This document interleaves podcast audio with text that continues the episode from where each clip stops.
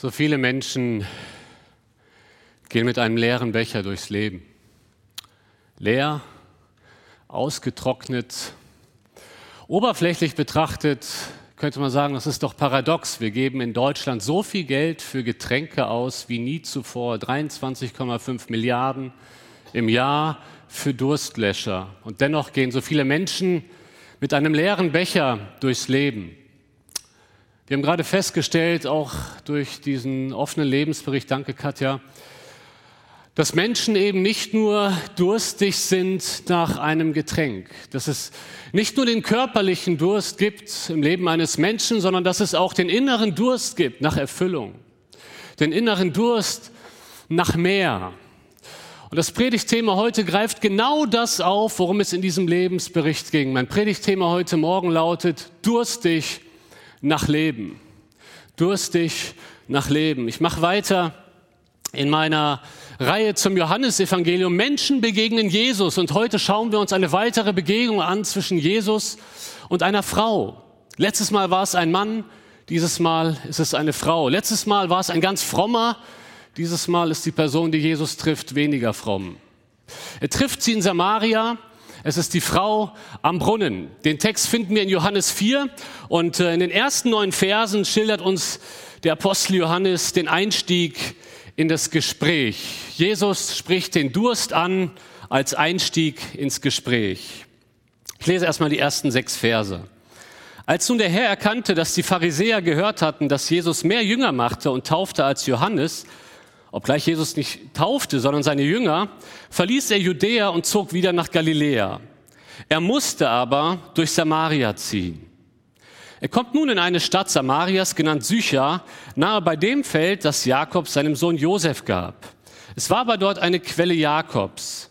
Jesus nun, ermüdet von der Reise, setzte sich ohne weiteres an die Quelle nieder. Es war um die sechste Stunde. In diesen Versen bekommen wir so ein bisschen das Setting mit. In welchem Rahmen und wo, zu welcher Zeit findet das Gespräch, das gleich beginnt, statt? Zunächst einmal schildert uns der Text, dass Jesus mehr und mehr, also seinen Wirkungskreis ausweitet. Er gerät damit immer mehr in den Fokus der Pharisäer. Johannes 3, Nikodemus lässt grüßen. Und Jesus entscheidet sich deswegen, von Judäa wegzuziehen, hoch in den Norden nach Galiläa. Und dann heißt es in Vers 4, schaut mal genau hin, er musste aber durch Samaria ziehen. Ich habe euch mal eine Karte mitgebracht. Der blaue Kreis, den ihr da vorne seht, das ist Judäa. Das ist das Gebiet, wo Jesus war. Und der gelbe Kreis, das, der gelbe Kreis zeigt das Gebiet Galiläa. Und mittendrin, der rote Kreis, ist Samaria. Das heißt, Jesus wollte von blau nach gelb, also musste er eben durch das rote Gebiet, durch Samaria ziehen. Das wäre die gängige Route gewesen. Aber jetzt müssen wir wissen, es gibt auch noch eine andere Route. Die frommen Juden, die haben Samaria immer gemieden. Die sind einen Umweg gegangen, das kennzeichnet hier der, die schwarze Linie. Es gab einen Weg östlich des Jordans entlang, um das Gebiet der Samariter zu umgehen. Und fromme Juden sind eigentlich immer diesen Weg gegangen. Wenn es hier also in Vers 4 heißt, Jesus musste durch Samaria ziehen, ist das nicht unbedingt ein geografisches Müssen. Es gibt eine alternative Route. Es handelt sich hier vielmehr um ein göttliches Mussen, Müssen. Jesus musste genau dadurch, weil auf ihn eine Begegnung in Samaria wartet. Dieses göttliche Müssen finden wir auch an einigen Stellen, ich will das ja auch begründen, finden wir an einigen Stellen im Johannesevangelium. Zum Beispiel in Johannes 10, Vers 16, da sagt Jesus, und ich habe andere Schafe, die nicht aus diesem Hof sind, auch diese muss ich bringen und sie werden meine Schafe, meine Stimme hören und es wird eine Herde und ein Hirte sein. Jesus sagt hier, ich muss auch die Nicht-Israeliten retten. Wer ist die Frau am Brunnen? Eine Nicht-Israelitin. Das heißt, wenn es hier heißt, Jesus musste durch Samaria ziehen, dann will Jesus da lang, weil er mit dieser Frau reden will, weil er diese Frau retten möchte. Das ist der Punkt. Der Text schildert uns dann noch ein paar andere Details. Es ist ein relativ historischer Ort mit einem alttestamentlichen Hintergrund. Es ist ein Brunnen, der durch eine unterirdische Quelle eingespeist wird. Und das ist der Brunnen, den Jakob mal im Alten Testament ausgraben ließ. Also eigentlich ein relativ historischer Ort und dennoch eigentlich ein normaler Rastplatz. Da gingen die Leute immer lang, die eben von Judäa nach Galiläa wollten. Die machten in der Regel genau an diesem Brunnen Halt. Dann schildert uns der Text auch die Zeit. Es ist die sechste Stunde, das heißt Mittag. Man rechnet immer von 6 Uhr morgens, also sechs Stunden drauf, sind wir genau am Mittag, also in der Mittagshitze findet die Begegnung statt. Dann heißt es hier in den Versen 7 und 8, da kommt eine Frau aus Samaria, Wasser zu schöpfen. Jesus spricht zu ihr, gib mir zu trinken, denn seine Jünger waren weggegangen in die Stadt, um Speise zu kaufen. In diesem Text sind so viele Dinge ungewöhnlich. Kennt ihr diese Bilder, finde den Fehler?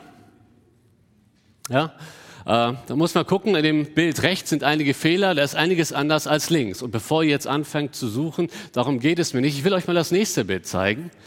Und da schauen wir uns jetzt mal nicht die Fehler an, aber die Dinge, die hier gerade völlig ungewöhnlich sind.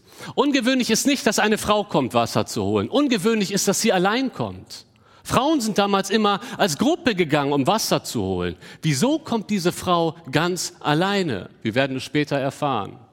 Ungewöhnlich ist die Zeit. In der Mittagshitze kam niemand an den Brunnen. Das ist brüllend heiß. Man kam früh morgens, um Wasser zu holen oder später am Tag, wenn die Sonne nicht mehr so heiß schien. Wieso kommt diese Frau mittags? Das ist ungewöhnlich. Wisst ihr, was ungewöhnlich ist auch, dass Jesus alle zwölf Jünger schickt, um Speise zu holen. Warum alle zwölf? Dann stellt euch das mal vor, ihr geht in den Aldi und da kommt eine Gruppe von zwölf Männern raue Typen, Fischer, die, die, die sprengen doch den ganzen Laden, oder? Wieso schickt Jesus alle zwölf weg? Später sehen wir, sobald die zwölf zurückkamen, war die Unterhaltung mit dieser Frau mehr oder weniger beendet. Wenn Petrus und Co. kommen, kannst du dich nicht mehr in Ruhe unterhalten.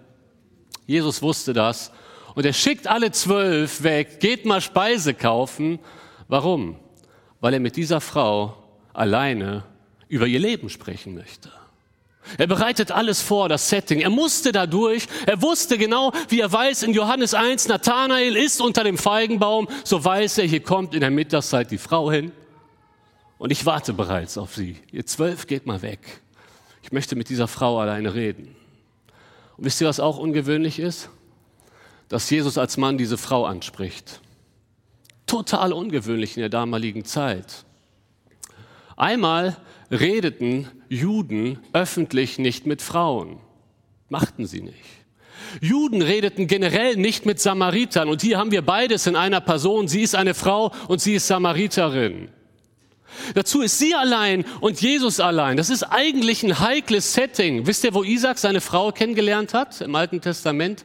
Am Brunnen. Wisst ihr, wo Jakob seine Frau kennengelernt hat? Am Brunnen. Wisst ihr, wo Mose seine Frau kennengelernt hat? Am Brunnen. Versteht ihr, wie heikel das Ganze eigentlich ist? Das hätte falsch verstanden werden können. Warum wirft Jesus all die frommen Sitten in diesem Moment über Bord und spricht diese Frau an? Das ist total ungewöhnlich. Was hat es mit der Frau gemacht?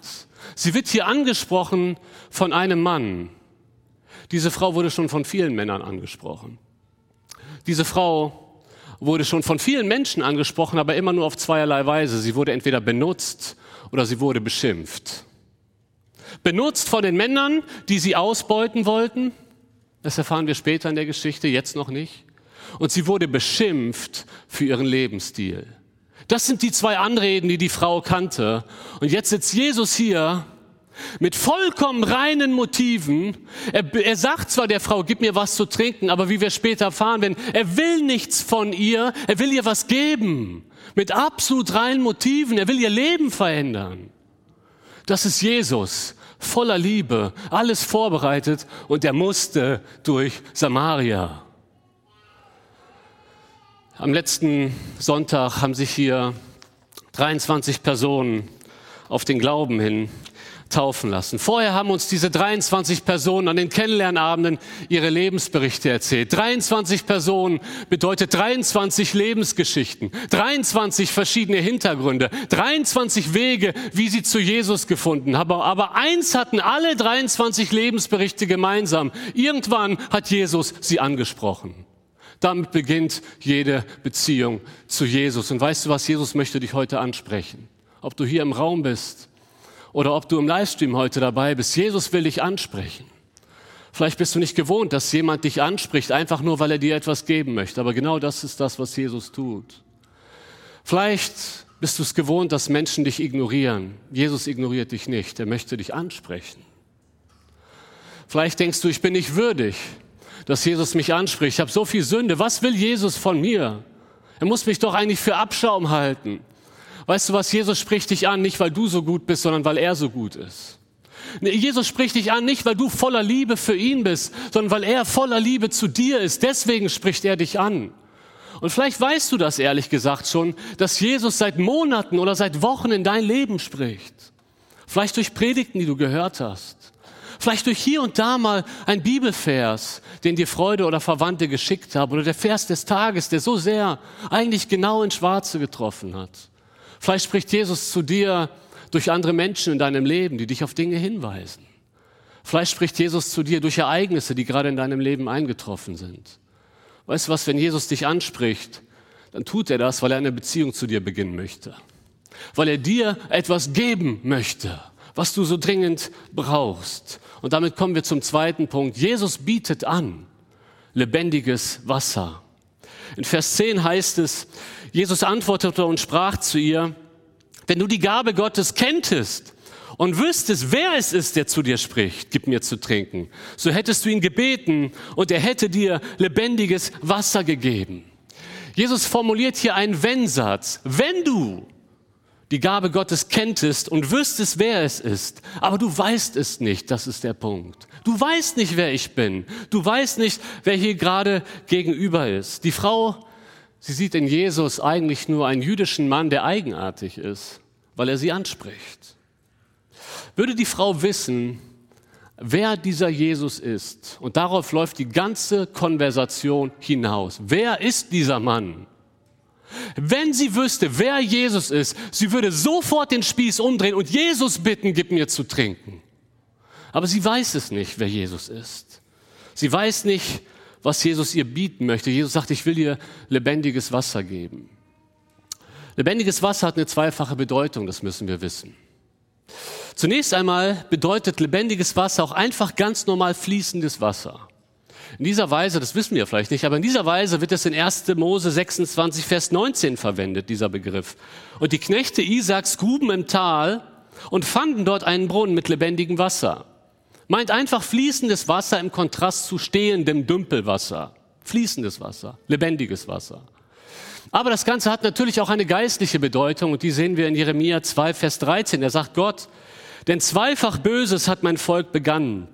Mich, die Quelle, lebendigen Wassers haben sie verlassen und sich Zisternen aus, um sich Zisternen auszuhauen, rissige Zisternen, die das Wasser nicht halten können. Hier sagt Gott, ich bin das lebendige Wasser.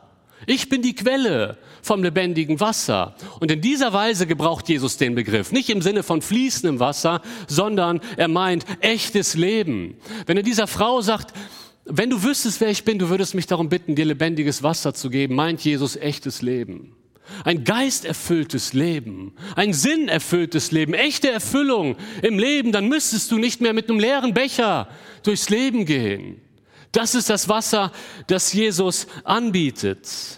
Aber die Frau versteht es hier noch nicht. Schaut mir ihre Antwort in Vers 11 und 12. Die Frau spricht zu ihm, Herr, du hast kein Schöpfgefäß und der Brunnen ist tief. Woher hast du denn das lebendige Wasser? Du bist doch nicht größer als unser Vater Jakob, der uns den Brunnen gab und der selbst trank daraus und seine Söhne und sein Vieh. Ja, merkt ihr, die Frau hat den tieferen Sinn nicht erfasst, was Jesus mit lebendigem Wasser meint. Sie denkt einfach immer noch materiell. Einmal stellt sie fest, irgendwie ist, ist der eigenartig, auch wenn sie ihn höflich mit Herr anspricht, nicht im Sinne Herr aller Herren, sondern einfach ein höfliches Herr. Herr, du hast kein Schöpfgefäß, wie willst du mir das Wasser bringen? Und eigentlich ist diese Frau ganz zufrieden mit dem Jakobsbrunnen. Ich meine, hier kommt sie immer hin und holt sich Wasser. Was wagt der Fremde zu behaupten, dass er größer ist als Jakob? Dass er mir was Besseres geben kann als das, was uns Jakob hier schon gegeben hat, diesen tollen Brunnen? Der ist doch nicht größer. Sie glaubt nicht, dass Jesus größer ist als Jakob. Und Jesus ist so voller Liebe für diese Frau. Und er macht es weiter. Er führt dieses Gespräch weiter, weil er möchte, dass sie es versteht. Eine Wahrheit, die ihr ganzes Leben auf den Kopf krempeln wird. Er möchte, dass sie es versteht. Jesus antwortete und sprach zu ihr, jeden, der von diesem Wasser trinkt, wird wieder dürsten. Er möchte der Frau helfen, die geistliche Bedeutung zu verstehen. Schau mal, liebe Frau, du kommst doch hier jeden Tag hin, du holst dir Wasser, aber du musst wiederkommen, weil dieses Wasser nicht für immer deinen Durst stillt. So ist das bei normalem Wasser. Vers 14, wer aber von dem Wasser trinken wird, das ich ihm geben werde, den wird nicht dürsten in Ewigkeit, sondern das Wasser, das ich ihm geben werde, wird, eine, wird in ihm eine Quelle Wassers werden, das in das ewige Leben quillt. Das lebendige Wasser, das Jesus hier anbietet, ihr Lieben, dieses lebendige Wasser hat drei Eigenschaften. Jesus sagt, einmal ist es Wasser, dieses Wasser kann deinen Durst für immer stillen, für immer, für immer. Zweitens, dieses Wasser wird eine Quelle in dir sein. Das heißt, es bleibt beständig in dir. Wenn es was Äußerliches ist, musst du ja immer wieder hin. Aber das, was ich, ich dir gebe, bleibt in dir. Eine echte Erfüllung. Und drittens, das Wasser dieser Quelle sprudelt in das ewige Leben. Das heißt, liebe Frau, das, was ich dir gebe, kannst du jetzt schon erfahren und es wird nie aufhören bis in das ewige Leben hinein. Das Leben kriegst du jetzt und du wirst es für immer haben. Jesus sagt, das, was ich dir gebe, das füllt deinen Becher. Schaut mal, es gibt zwei Arten von Menschen auf dieser Welt, wenn ich das mal auf diese beiden Gruppen reduzieren darf. Es gibt die Menschen in dieser Welt, die mit einem leeren Becher durchs Leben gehen. Und es gibt die Menschen, die mit einem absolut vollen Becher durchs Leben gehen. Ihr Lieben, ich war auch mal so. Katja war so, wie wir es heute in dem Zeugnis gehört haben, mit leerem Becher durchs Leben. Ja, wir haben ihn immer wieder gefüllt, aber es floss raus. Dieser Becher kann das Wasser nicht halten. Und Jesus sagt, ich will dir etwas geben, ich will, ich will deinen Becher voll machen. In Johannes 10, Vers 10, da sagt Jesus, ich bin gekommen, damit sie das Leben haben und damit sie es im Überfluss haben. Weißt du, wir haben heute das Lied gesungen, ich weiß nicht, ob du mitgesungen hast, mir ist wohl, mir ist wohl in dem Herrn. Dieses Lied kannst du nur singen, wenn dein Becher voll ist. Unabhängig von deinen Lebensumständen, egal was für Probleme gerade hast, du hast, darfst du diesen vollen Becher haben. Dieses echte Leben in Jesus. Übrigens, das Lied ist in so einer Situation entstanden. Ein Mann, der Tragisches erlebt hat, schreibt dieses Lied, mir ist wohl, mir ist wohl in dem Herrn. Das ist das lebendige Wasser, was Jesus dir heute geben möchte. Er möchte deinen Lebensbecher voll machen. Das ist das, was Jesus der Frau anbietet. Und die Frage, die ja jetzt im Raum steht, ist, wie reagiert die Frau darauf? Kommt, wir schauen uns den Text an, Vers 15. Die Frau spricht zu ihm, Herr, gib mir dieses Wasser, damit ich nicht dürste und nicht hierher komme, um zu schöpfen. Schaut mal, die Frau will das Wasser, so weit ist sie schon. Aber eigentlich denkt sie immer noch in einer irdischen Kategorie. Sie sagt, ich bin bereit, das Wasser, was du mir anzubieten hast, zu nehmen, wenn dadurch meine Lebensumstände erleichtert werden. Dann muss ich ja nicht mehr hier hin in der Mittagspause. Deswegen gib mir dieses Wasser. Und wisst ihr was, wie diese Frau, so ticken viele Menschen heute. Sie wollen Jesus in ihrem Leben haben als Lebensverbesserer. Aber weißt du was, Jesus ist nicht gekommen, um dein Leben von gut auf sehr gut zu verbessern. Jesus ist nicht gekommen, um ein relativ sinnvolles Leben ein bisschen mehr Sinn zu geben. Jesus ist gekommen, um Sinn in dein sinnloses Leben zu geben. Jesus ist gekommen, um frisches Wasser in deine Lebenswüste zu gießen. Deswegen ist Jesus gekommen. Nicht um ein bisschen dein Leben zu verbessern. Wisst ihr, Leute, die deswegen zu Jesus kommen, und ich will das hier auch nochmal von vorne klarstellen, einfach nur, weil sie denken, Jesus gibt mir dann was. Dann wird mein Leben leichter, wenn ich zu Jesus komme. Diese Leute sind manchmal enttäuscht, weil auch als Christen gehen wir durch schwere Zeiten manchmal.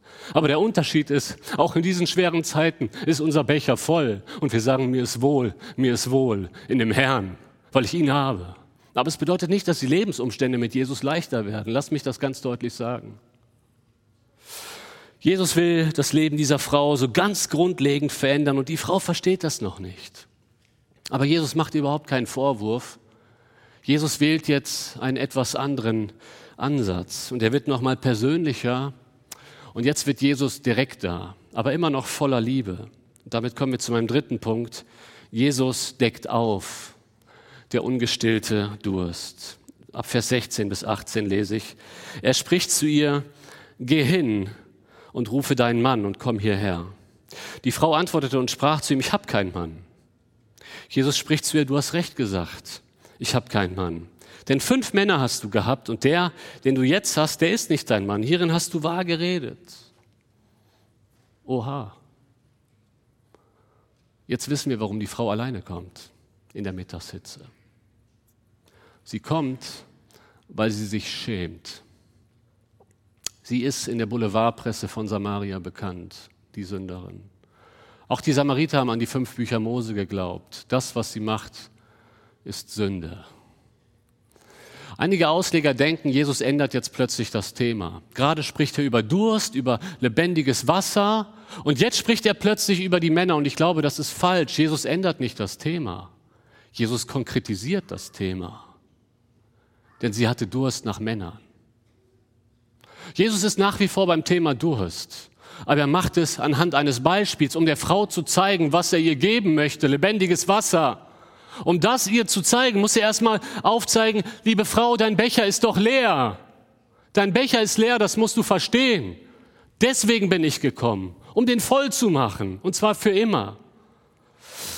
Es ist interessant, wie diese Frau reagiert. Ne? Ich meine, Jesus legt hier den Finger auf die Wunde ihres Lebens. Das Männerthema war das Thema in ihrem Leben. Und Jesus legt genau da seinen Finger hin. Liebevoll. Und die Frau macht das, was viele Menschen machen, übrigens auch in der Seelsorge. Sie sagt formal die Wahrheit, aber sie sagt nicht die ganze Wahrheit. Jesus sagt, geh hin und hol deinen Mann. Die sagt, ich habe keinen Mann. Das stimmt. Sie hat aktuell keinen Ehemann, mit dem sie rechtlich zusammenlebt. Das machen so viele Menschen, sobald der Finger auf die Wunde gelegt wird. Bitte mach das nicht, wenn Jesus heute seinen Finger in deine Wunden legt. Lass es zu, weil es gut ist. Jesus spricht zu ihr, du hast recht gesagt, ich habe keinen Mann. Denn fünf Männer hast du gehabt und der, den du jetzt hast, der ist nicht dein Mann. Hierin hast du wahr geredet. Schaut mal, Jesus hält so liebevoll dieser Frau seinen Spiegel vor. Und in dem Moment ist sich die Frau bewusst, er hat das ganze Chaos in meinem Leben aufgedeckt. Ihr Lieben, dieses, das Leben dieser Frau ist eine Serie von erschütterten Hoffnungen. Das Leben dieser Frau ist eine Serie von Verletzungen. Das Leben dieser Frau ist eine Serie von verzweifelten Neuanfängen, die sich wiederum immer wieder als Albtraum neu erweisen. Ich meine, wir wissen es nicht, woran die fünf Ehen gescheitert sind. War sie Opfer? War sie Täter? War sie beides?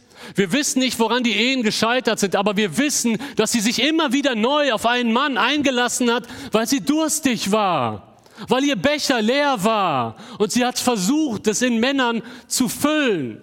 Weißt du was, ist das vielleicht genau das Wasser, das du trinkst? Partner. Es ist genau das, was du dir erhoffst. Du erhoffst dir Leben von einem anderen Menschen in deinem Leben. Das ist übrigens nicht nur bei Frauen so. Ich meine, wir haben auch das Zeugnis von Katja gehört, das ist genau ihr Thema gewesen, früher. Ich habe vor einiger Zeit mit einem Mann gesprochen, der sagte auch, André, ich bin jetzt Anfang 40, seit meinem 20. Lebensjahr habe ich immer versucht, Leben und Erfüllung bei Frauen zu finden. Ist es vielleicht das genau, ist es genau der Punkt in deinem Leben? Ist das das Wasser, das du trinkst? Ein Partner? Vielleicht hast du deinen pa keinen Partner, aber du liest jeden Abend Liebesromane, du ziehst dir eine Serie nach der anderen rein und du erhoffst dir dadurch, emotionalen Halt zu bekommen. Es ist Wasser, das dich wieder durstig werden lässt. Wenn du mit einem leeren Becher in eine Ehe gehst, das betrifft auch Ehepaare, und du gehst mit dieser Absicht in die Ehe, bitte füll mich, dann lebst du in einer ständigen Erwartung an deinen Ehepartner. Du kommst in die Ehe rein, ich habe dich schließlich geheiratet, damit du mich glücklich machst, bitte füll meinen Becher. Weißt du was, kein Mensch in deinem Leben kann deinen Becher füllen, dauerhaft. Keiner. Keiner, auch nicht dein Ehepartner.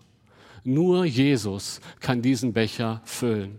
Vielleicht ist es ein anderes Thema in deinem Leben. Vielleicht trinkst du aus dem Wasser der Anerkennung. Und so vieles, wenn du dein Leben mal reflektierst, tust du eigentlich immer nur, damit andere Leute sagen, gut gemacht. Und du bist förmlich abhängig danach. Ich weiß nicht, in welchen Bereichen sich das zeigt. Es kann sich im Dienst, in der Gemeinde zeigen. Es kann sich in ganz anderen Dingen zeigen, in deinem Aussehen. Du verbringst so viele Stunden damit, dass du gut aussiehst, um Komplimente zu bekommen. Aber lass mich dir mal eine Frage stellen. Wie lange hält sowas? Ein Kompliment ist schön, ja. Aber wie lange hält das? Irgendwann bist du wieder durstig. Wie lange machen dich die 150 Likes für dein gepostetes Foto glücklich? Wer von diesem Wasser trinkt, wird wieder dürsten. Das ist doch der Punkt. Vielleicht ist es ein ganz anderer Bereich in deinem Leben. Vielleicht ist es das Geld. Das hört sich so banal an und doch ist es so ein starker Faktor in unserem Leben. Und du erhoffst dir Sicherheit und Zufriedenheit, indem du viel Geld auf der Kante hast. Oder vielleicht auch allgemeiner gesprochen, nicht unbedingt Geld, sondern Besitz im Allgemeinen. Das gibt mir Hoffnung, das gibt mir Sicherheit. Wisst ihr, was der Apple-Gründer Steve Jobs am Ende seines Lebens sagt? Er sagt, in diesem Moment liege ich auf einem Krankenbett und rufe mir mein ganzes Leben in Erinnerung. Ich habe realisiert, dass die ganze Anerkennung und der ganze Reichtum, auf den ich so stolz war, vergeblich und bedeutungslos wurde im Angesicht des nahestehenden Todes.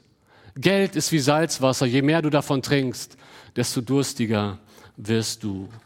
Vielleicht ist es das Wasser der Esoterik. Die Esoterikbranche boomt in der heutigen Zeit, weil Menschen sich Halt im Leben suchen. Das Ganze hat natürlich eine große Bandbreite. Yoga, Meditation, Reiki, Pendeln, Engeln, Lichtenergie und so weiter. Und ich habe mir sagen lassen, das Ziel ist es eigentlich, sich von Materie zu lösen, durch höhere Erkenntnis irgendwie dann losgelöst von Leid und Schmerz zu leben. Du schaltest den Verstand aus und bist frei. Eine Aussteigerin hier aus unserer Gemeinde sagte, zuerst fühlte ich mich besser, aber dann kam ich an einen Punkt, an dem ich verzweifelt war und keine Lebenskraft mehr hatte. Kurz vor dem Wahnsinn stand ich. Ihr Lieben, das ist ziemlich gefährliches Wasser, auf das so viele Leute reinfallen. Und ich spreche das Thema an, weil es im gefühlt jeden dritten Lebensbericht, den wir hier in der Gemeinde hören, vorkommt. Es ist Wasser, das dich wieder durstig werden lässt. Es ist gefährliches Wasser, das dich vergiftet. Vielleicht sind es andere Bereiche in deinem Leben, die ich hier nicht aufgezählt habe. Du weißt, von welchem Wasser du trinkst. Du weißt, mit welchem Wasser du deinen Durst stillen willst. Jesus sagt, wer von diesem Wasser trinkt, der wird wieder dürsten. Das macht dich nicht wirklich zufrieden. Nur Jesus kann den Durst nach wahrem Leben stillen. Jesus hat das der Frau aufgezeigt. Er hat ihr aufgezeigt, dass sie versucht, ihren Durst bei Männern zu stillen. Und schaut mal, wie die Frau reagiert in den Versen 19 und 20. Die Frau spricht zu ihm, Herr, ich sehe, dass du ein Prophet bist. Unsere Väter haben auf diesem Berg angebetet und ihr sagt, dass in Jerusalem der Ort sei, wo man anbeten müsse. Zunächst einmal erkennt die Frau an, Jesus hat total in Schwarze getroffen. Jesus trifft immer in Schwarze, denn er kennt unsere Herzen. Und sie sagt, ja, du musst ein Prophet sein. Und dann und dann kommt wie aus dem Nichts eine theologische Streitfrage, die sie auf die Tagesordnung setzt. Habt ihr das auch schon mal erlebt? Das ist ein gutes Ablenkungsmanöver.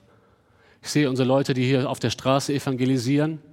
Und man erlebt es auch in der Seelsorge. Du kommst zum eigentlichen Kern, wo es ganz persönlich wird, wo eine Entscheidung ansteht und plötzlich greifen die Leute eine theologische Streitfrage auf. Es ist viel leichter, über theologische Streitfragen zu debattieren, als über die Dinge in deinem persönlichen Leben zu reden. Ich weiß nicht, ob sie es ganz bewusst macht, letztendlich sagt es der Text nicht, aber es riecht danach, oder? Es riecht nach einem Ablenkungsmanöver. Ach übrigens, ihr betet da an, wir beten da an. Und weißt du was, wenn es ein Ablenkungsmanöver ist, führt sie trotzdem unbewusst mit dem Stichwort anbeten den Kern der Sache an. Und Jesus sagt, da mache ich jetzt gerne weiter. Lass uns über Anbetung reden. Das, da sind wir beim richtigen Thema, liebe Frau. Und Jesus stellt klar, Religion und wahre Anbetung, wo ist der Unterschied? Ich lese die Verse 21 bis 24. Jesus spricht zu ihr, Frau, glaube mir, es kommt die Stunde, da ihr weder auf diesem Berg noch in Jerusalem den Vater anbeten werdet. Ihr betet an, was ihr nicht kennt. Wir beten an, was wir kennen, denn das Heil ist aus den Juden. Es kommt aber die Stunde und ist jetzt schon da, da die wahren Anbeter den Vater im Geist und in Wahrheit anbeten werden. Denn auch der Vater sucht solche als seine Anbeter. Gott ist Geist und die ihn anbeten, müssen in Geist und Wahrheit anbeten. Jesus gibt hier eine dreiteilige Antwort. Einmal sagt Jesus, er kündigt eine Zeit an, in der der Ort der Anbetung eigentlich relativ ist. Er sagt, es wird eine Zeit geben, da man weder da noch da anbetet. Und das ist die Zeit, wo der gekreuzigte und auferstandene Jesus den Tempel in Jerusalem ablöst. Er ist der Ort der Anbetung. Nichtsdestotrotz stellt Jesus klar, dass die Samariter falsch liegen in ihrer Theologie. Er sagt, ihr Lieben, das Heil ist aus den Juden. Ihr betet an, was ihr nicht kennt. Damit sagt Jesus, Gott hat das Volk Israel eben erwählt. Aus dem Volk Israel soll der Retter der Welt kommen. Und zuletzt bringt Jesus auf den Punkt, worum es Gott bei wahrer Anbetung geht. Vers 24, Gott ist Geist und die ihn anbeten, müssen in Geist und Wahrheit anbeten. Geist bezieht sich hier auf den Heiligen Geist. Und Wahrheit, das ist Jesus Christus selbst. Johannes einige Kapitel später sagt er, ich bin der Weg, ich bin die Wahrheit und ich bin das Leben. Was, was Jesus hier also sagt ist, um Gott wirklich anbeten zu können, da geht es nicht schwerpunktmäßig um einen Ort, ob da oder da. Bei Anbetung geht es darum, dass du ein neues Herz bekommen hast durch den Heiligen Geist, Johannes 3 lässt grüßen, die Wiedergeburt und dass du die Wahrheit in Jesus Christus erkannt hast. Bei Anbetung geht es nicht um ein Ritual. Bei Anbetung geht es nicht um einen Ort. Es geht nicht um äußerliche Frömmigkeit. Ihr Lieben, bei Anbetung geht es um unser Herz. Bei Anbetung geht es darum, dass wir unser Herz auf Gott ausrichten, ihm unser Herz geben und ungeteilt ihn preisen. Wisst ihr, die Frage der Anbetung kann man auch so stellen. Wovon machst du das Glück in deinem Leben abhängig? Wovon versprichst du dir Leben? Wovon versprichst du dir Halt? Wovon versprichst du dir Sicherheit und wahre Erfüllung? Das, was du antwortest, betest du an in deinem Leben. Und Jesus sagt, die, die anbeten, müssen bereit sein, das Wasser des Lebens angenommen zu haben durch den Geist Gottes und ihr Herz komplett auf Gott ausrichten. John Piper bringt es so wunderbar zum Ausdruck, wenn er sagt, Gott wird dann am meisten verherrlicht, wenn wir in ihm unser größtes Glück finden. Schaut mal die Frage, welches Wasser du trinkst, ist eine Frage von Anbetung in deinem Leben. Ist dir das schon bewusst gewesen? Wovon versprichst du dir Sicherheit? Wovon versprichst du dir Halt? Wovon versprichst du dir Glück in deinem Leben? Jesus sagt, es ist eine Frage der Anbetung. Betest du Gott allein an und sagst, Gott, auch wenn ich nichts anderes mehr habe außer dir, du genügst. Mein Becher ist voll. Mir ist wohl. Mir ist wohl in dem Herrn. Und damit kommt Jesus zum Höhepunkt und zum letzten Punkt meiner Predigt. Jesus offenbart, seine Identität. Hierauf ist alles hinausgelaufen in dem Gespräch. Ich lese die Verse 25 und 26. Die Frau spricht zu ihm, ich weiß, dass der Messias kommt, der Christus genannt wird. Wenn jeder kommt, wird er uns alles verkündigen. Jesus spricht zu ihr, ich bin es der mit dir redet. Schaut mal, auf diesen Punkt lief das ganze Gespräch hinaus. Wer ist dieser jüdische Mann? Ist er größer als Jakob? Ist er größer als, als ein Prophet? Wer ist dieser Mann?